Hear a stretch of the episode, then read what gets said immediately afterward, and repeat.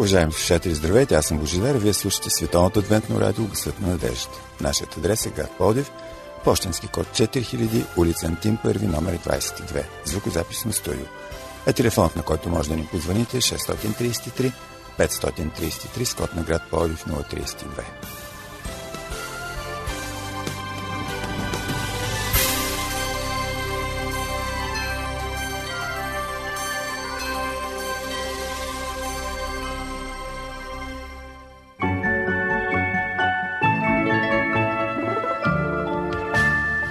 Вярваш е нещо велико. Да вярваш е нещо уникално. Да вярваш е нещо топло и сърдечно. Да вземаш уроци по вяра и да упражняваш своята вяра е смирено, благородно и необходимо. Уважаеми слушатели, започва нашето предаване упражнение по вяра.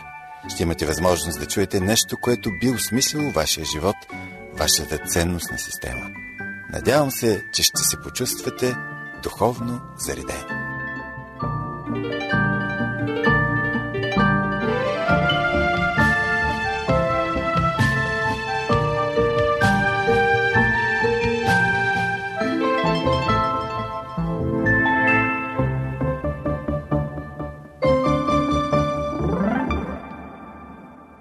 Днес продължаваме с поредицата книгата на надеждата. Ще чуете поредната тема номер 8 под заглавие Да вършим най-подходящото точно на времето. Пред микрофона сме Мира и аз Божидар.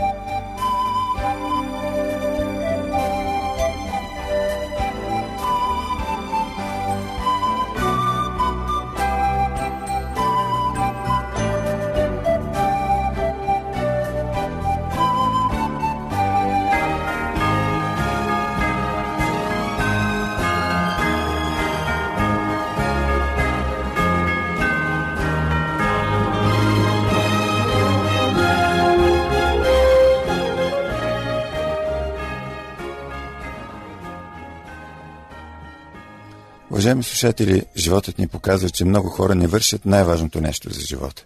Те се отдават на удоволствие, не мислят трезво за настоящето и бъдещето. Божието Слово ни съветва за приоритетните неща, които трябва да вършим. Една от причините хората да не вършат най-подходящото точно на времето е, че са отчаяни и не смятат, че могат да излезат от блатото, в което се намират. Но Библията говори друго.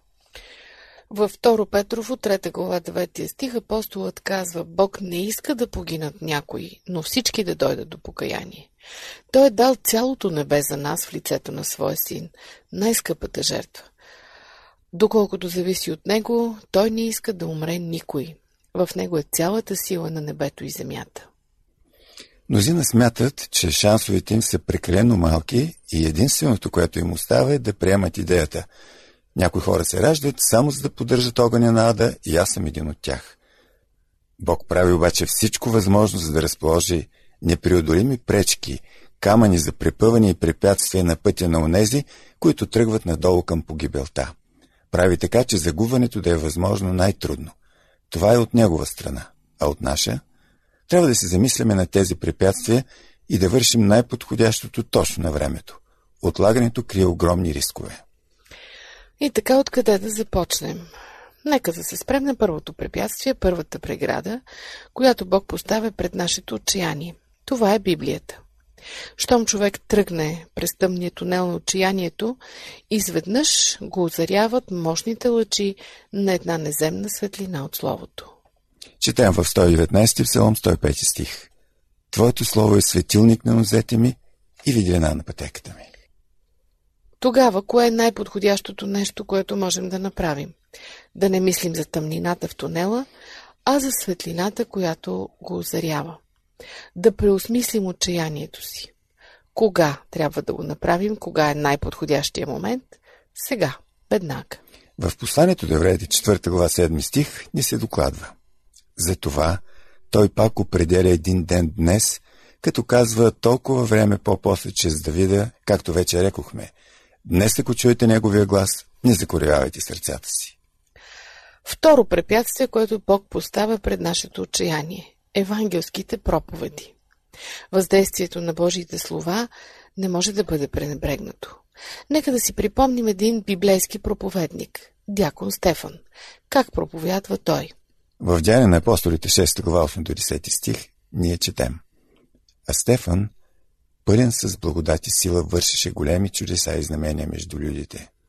Тогава някой от синагогата, наречена синагога на либертинците и от киринейците и елисандрийците, и някои от Килика и Азия подигнаха се и се препираха с Стефана, но не можеха да противостоят на мъдростта и духа, с който той говореше. Тази проповед пряко въздейства на Савел, бъдещия апостол Павел по пътя за Дамаск. Чуйте как реагира той в Деяние 22 глава 10 стих са записани думите «Какво да сторя?» Ето това е пример за въздействаща проповед. Четем в Деяния на апостолите 2 глава 36 до 41 стихове. И тъй, нека знае добре целият Израилев дом, че тогова Исуса, когато вие разпнахте, него Бог е направил и Господ и помазаник.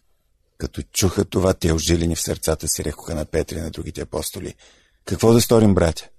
А Петър им рече, покайте се и всеки от вас нека се кръсти в името Исус Христово за прощение на греховете ви и ще приемете този дар, Светия Дух. Защото на вас е обещанието и на чадата ви и на всички далечни, колкото Господ, нашия Бог, ще призове при себе си. И с много други думи заявяваше и ги увещаваше, казвайки – Избавете се от това извратено поколение. И тъй, тие, които приеха по учението му, се покръстиха и в същия ден се прибавиха около 3000 души. Каква е полуката, че трябва да се вслушваме в библейските проповеди сега? Третото препятствие, което Бог поставя пред нашето отчаяние, е нашият собствен здрав разум. Представете си двама души, които живеят заедно. Единият от тях вярва, че има вечен живот, а другия не че смъртта е краят на всичко. Би било справедливо да кажем, че и двамата не могат да докажат твърденията си чрез научен експеримент. Какво губи вярващият, ако допуснем теоретично, че няма вечен живот и наистина в смъртта слага край на всичко? Моралният, честен, оптимистичен живот, стъпил върху морално-етичните принципи на Библията, това загуба ли е? Да живееш честно и почтено, да обичаш, да бъдеш обичан, това загуба ли е? А какво губи невярващият? Вярно, разбира се, не всички невярващи хора са лоши, но тук говорим за ценностна система. А да загубиш вечния живот, това изобщо как да бъде описано, каква загуба е това? Чрез анализи, проверки, разсъждения с помощта на влиянието на Святия Дух, ние взимаме правилното решение в момента, сега, да бъдем верни на Бог и да изпълняваме Неговите указания. Християнството не е изградено върху някаква сантименталност, върху усещане на страх или пък чрез манипулации. Човек, който иска да следва Христос, взема трезво, самостоятелно решение със здравия си разум.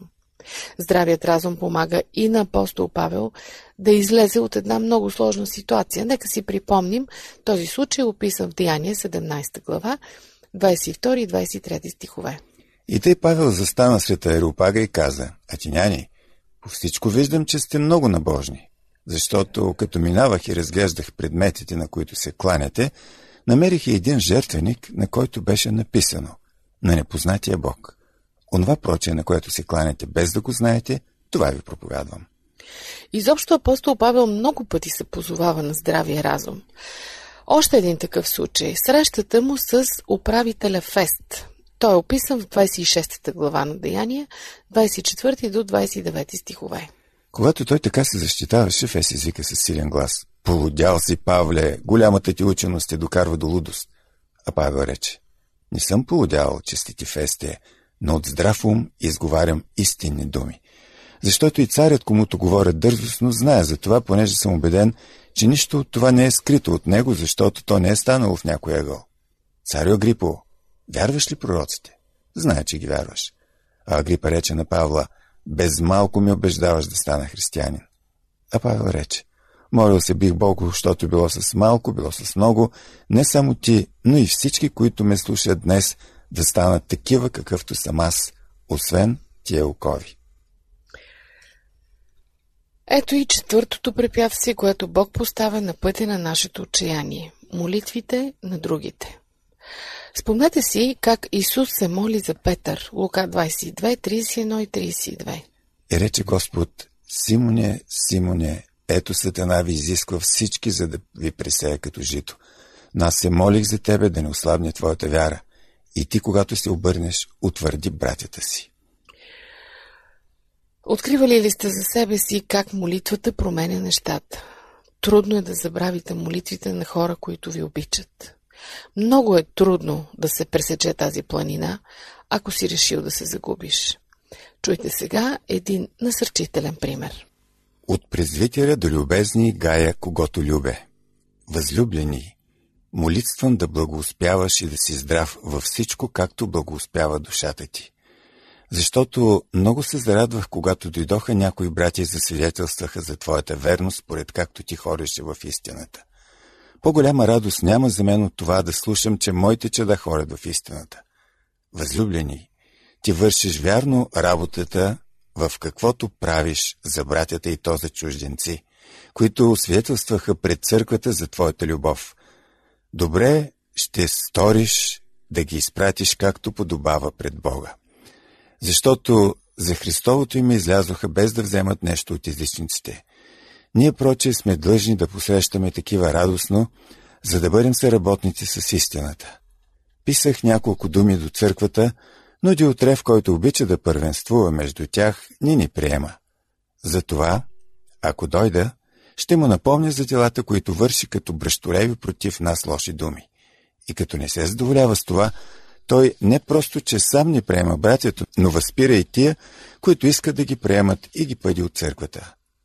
Възлюблени, не подражавай злото на доброто. Който върши добро, от Бога е. Който върши зло, не е видял Бога. За Димитрия се свидетелства добро от всички и от самата истина. А още и ние свидетелстваме и ти знаеш, че нашето свидетелство е истинско. Имах много да ти пиша, но не ми се ще да ти пиша с мастило и перо. А надявам се, скоро да те видя и ще се разговарям уста с уста. Мир на тебе! Поздравяват ти приятелите. Поздрави приятелите по име.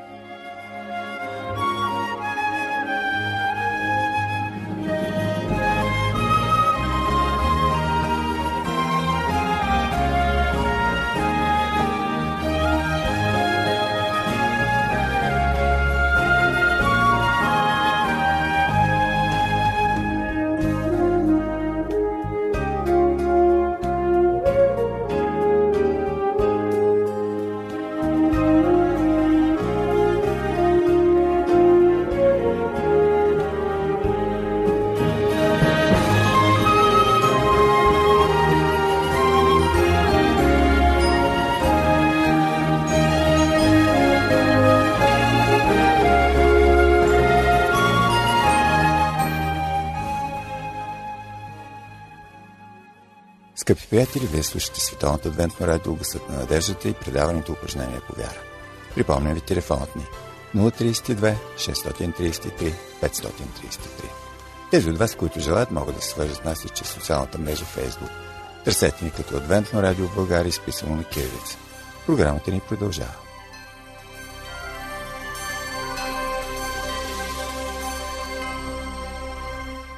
И така, уважаеми слушатели, говорим за препятствията пред нашето отчаяние. Стигаме до петото поред препятствие. Това е съвестта. Нека да прочетем един случай, записан в Евангелието на Ян, 8 глава, 1 до 11 стих. Исус отиде на Елионския хълм. И рано сутринта дойде в храма, а всичките люди дохождаха при него и той седна и ги получаваше. И книжниците и фарисеите доведоха при него една жена, ловена в прелюбодейство, и като я поставиха насред, казаха му, Учителю, тази жена биде ловена в самото дело на прелюбодейство. А Мойсей не заповядал в закона да убиваме такива с камъни. Ти, проче, що казваш за нея? И това казаха, за да го изпитат, за да имат за какво да го обвиняват. Исус се наверя надолу и пише с пръст на земята. Но като постоянстваха да го питат, той се изправи и рече им, Който от вас е безгрешен, нека пръв хвърли камък на нея. И пак се наведе надолу и пишеше с пръст на земята. А те като чуха това, разотидоха се един по един, като почнаха от по-старите и следваха до последните. Исус остана сам и жената, дето си беше. И когато се изправи, Исус и рече, Жено, къде са тези, които те обвиняваха? Никой ли не те осъди? И тя отговори, Никой, Господи. Исус рече, Нито аз те осъждам, иди си. Скъпи приятели, това, което можем да предположим от тази случка е, че наистина след тези аргументи на Исус, а според някой той е писал на земята техните грехове, съвестта наистина заговори. Те не хвърлиха камъни върху жената. Нито един от нейните обвинители не посмя да стори това. В посланието на апостол Павел до Римляните, там 2 глава 14-15 стих, ние виждаме една информация, или по-точно научаваме за една информация за тези хора, които не познават Бога. Кой ги изобличава? Чета 14-15 стих на Римляно 2 глава. Понеже, когато езичниците, които нямат закон, по природа вършат това, което се изиска от закона, то и без да имат закон, те сами със себе си са закон. По това, че те показват действията на закона, написано на сърцата им, на което свидетелства и съвестта им, а помислите им или ги осъждат помежду си, или ги оправдават. И така съвестта е една спирачка. Съвестта се задейства по всяко време. Тук искам да отворя една скоба и да ви така споделя нещо, което други хора са споделили с мен. Много пъти са ме питали, добре, някой, който не е християнин, който живее в далечна страна, който живее в африканска страна, който не познава Божиите закони, но изпълнява по съвестта това, което е необходимо, той ще бъде ли спасен? Други казват, е, привърженик на друга религия. Няма пълната светлина. Ще бъде ли спасен? Първото, което казвам на такива въпроси, че аз не съм Бог за да кажа кой ще бъде спасен, защото това е приоритетно право само на нашия Бог, но със сигурност мога да кажа следното, че Бог никога не бърка. И тук вече един конкретен случай ще ви разкажа, който се случи с мен. В една съботна вечерна служба, мисля, че имах заключението, говорих, не знам каква беше темата, но една непозната за мен жена накрая дойде и ме попита, или по-точно първо ми разказа случката. Каза, моят син беше млад човек, 18 годишен, но той загина. Верваше. Просто беше много добър човек. Той ще бъде ли спасен? Не беше кръстен. А, скъпи приятели, този въпрос е въпрос уловка. Ако аз кажа, този човек няма да бъде спасен, защото не е кръстен, кой съм аз да, да казвам кой ще бъде спасен? Аз не съм Бог. Ако кажа спасен или не спасен, ако кажа той не е кръстен, няма да се спаси, е, независимо какво каже, винаги ще сбъркам. И така някакси се помолих в себе си и отговорът, който дадах беше, че Господ никога не бърка. Наистина жената си отиде така замислена, но имам чувство, че това е удовлетвори. Още едно препятствие да си спрем на него, това са трудностите. Често в живота Бог допуска трудности от различен характер. Някой, разбира се, ние сами си ги създаваме, някой той ги допуска, но кое е правилото? Каквото и да се случи с нас, когато нашата връзка е здрава с Бога, когато ние правим всичко, което Той изисква от нас, ние няма да се провалим. А между другото, в 1 Коринтияно 10 глава 13 стих ни се казва, че Бог никога няма да допусне повече, отколкото ние можем да понесем. С една дума той балансира нашата сила или а, не допуска повече от силата ни. Но, което е по-важно, няма да се заблудим и няма да се провалим, защото винаги от всяка ситуация има изходен път. Разбира се, този изходен път не всякога ни харесва, този изходен път за момента може да ни ни е така допаднал, но трябва да знаем, че Господ никога не бърка. Поначало християнската вяра почива на това. Непогрешимостта на нашия Господ е гаранция за нашите успехи. В Първо Петрово, 5 глава, 10 стих, четем. А Бог на всяка благодат, който ви е призовал в своята вечна слава чрез Христа Исуса, ще ви усъвършенства, утвърди, укрепи и направи непоколебими, след като пострадате малко. Нека за момент, скъпи приятели, да си припомним историята на Йосиф. Йосиф е един библейски герой, любимец на всички деца, на всички младежи, а защо не е на всички възрастни. Той беше едно прекрасно момче, беше възпитаван от своя баща, но така или иначе попадна в затвора, несправедливо. Трудностите го калиха. Трудностите не го накараха да бъде отчаян. Трудностите го накараха да бъде последователен, смело в решенията си и най-вече верен. Когато жената на Петефри му скори капан, той излезе победител. Така се получи, че стана втори след фарона. Какво правеше, как действаше, как работеше, при всички положения той печелеше авторитет и сред народа, и сред управниците. Когато нещата се обърнаха и неговите братя дойдоха да му искат помощ, той в никакъв случай не си отмъсти. Един човек, който е нати с Господа, не използва тази методика за действие, отмъщението. Между другото, така в разговор с други хора, често те са ми казвали, ами, станах уж християнин, обаче живота ни ми се подобри, дойдоха още повече проблеми с работата, с семейството, жена ми не ме разбира. Много интересен е стихът, който ми е един от любимите в Библията, в Евангелието на Ян 6 глава, 68 стих. Господи, при кого да отидем? Ти имаш думи на вечен живот. От никого наистина друго няма спасение. И последното препятствие пред нашето отчаяние е силата и влиянието на Святия Дух. Един много показателен стих е стих 26 от посланието на апостол Павел до Римляните 8 глава. В него се казва, че Духът ходатайства в нашите неизговорими стенания. Не е необходимо цяла ода да бъде нашата молитва. Не е необходимо те да бъдат дълги, обстоятелствени. Да, когато имаме лични проблеми, ние можем да се молим по цяла нощ. Но когато нямаме тази възможност, достатъчно е да споделим това, което е на душата ни и Господ веднага ще застане на наша страна. Между другото, Святия Дух, според Евангелието на 16 глава 13 стих, ще ни опътва на всяка истина. И така, скъпи приятели, опитахме се в днешната радиопрограма да ви подскажем, че Господ така лесно няма да допусне ние да се заблудим. Той ни поставя различни препятствия, с което показва, че ни обича и не е съгласен ние да загинем. Нека с Божията помощ да бъдем победители и то още сега. Скъпи приятели, вие слушате Световната адвентно радио Гласът на надеждата. Може да ни слушате в интернет. awr.org е първия сайт и втория awr.sdabg.org Може да ни пишете и нашия имейл адрес. awr.bg.abv.bg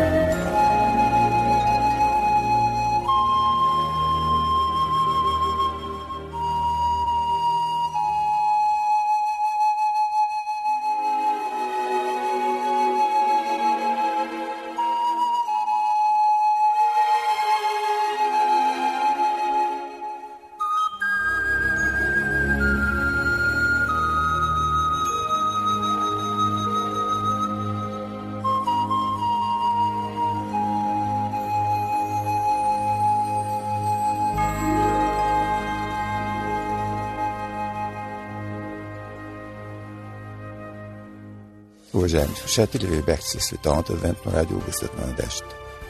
Нашият адрес е град Плодив, почтенски код 4000, улица Антим 1, номер 22, звукозаписно студио. Слушайте отново предаването упражнения по вяра следващата събота по същото време на същата частота. До чуване!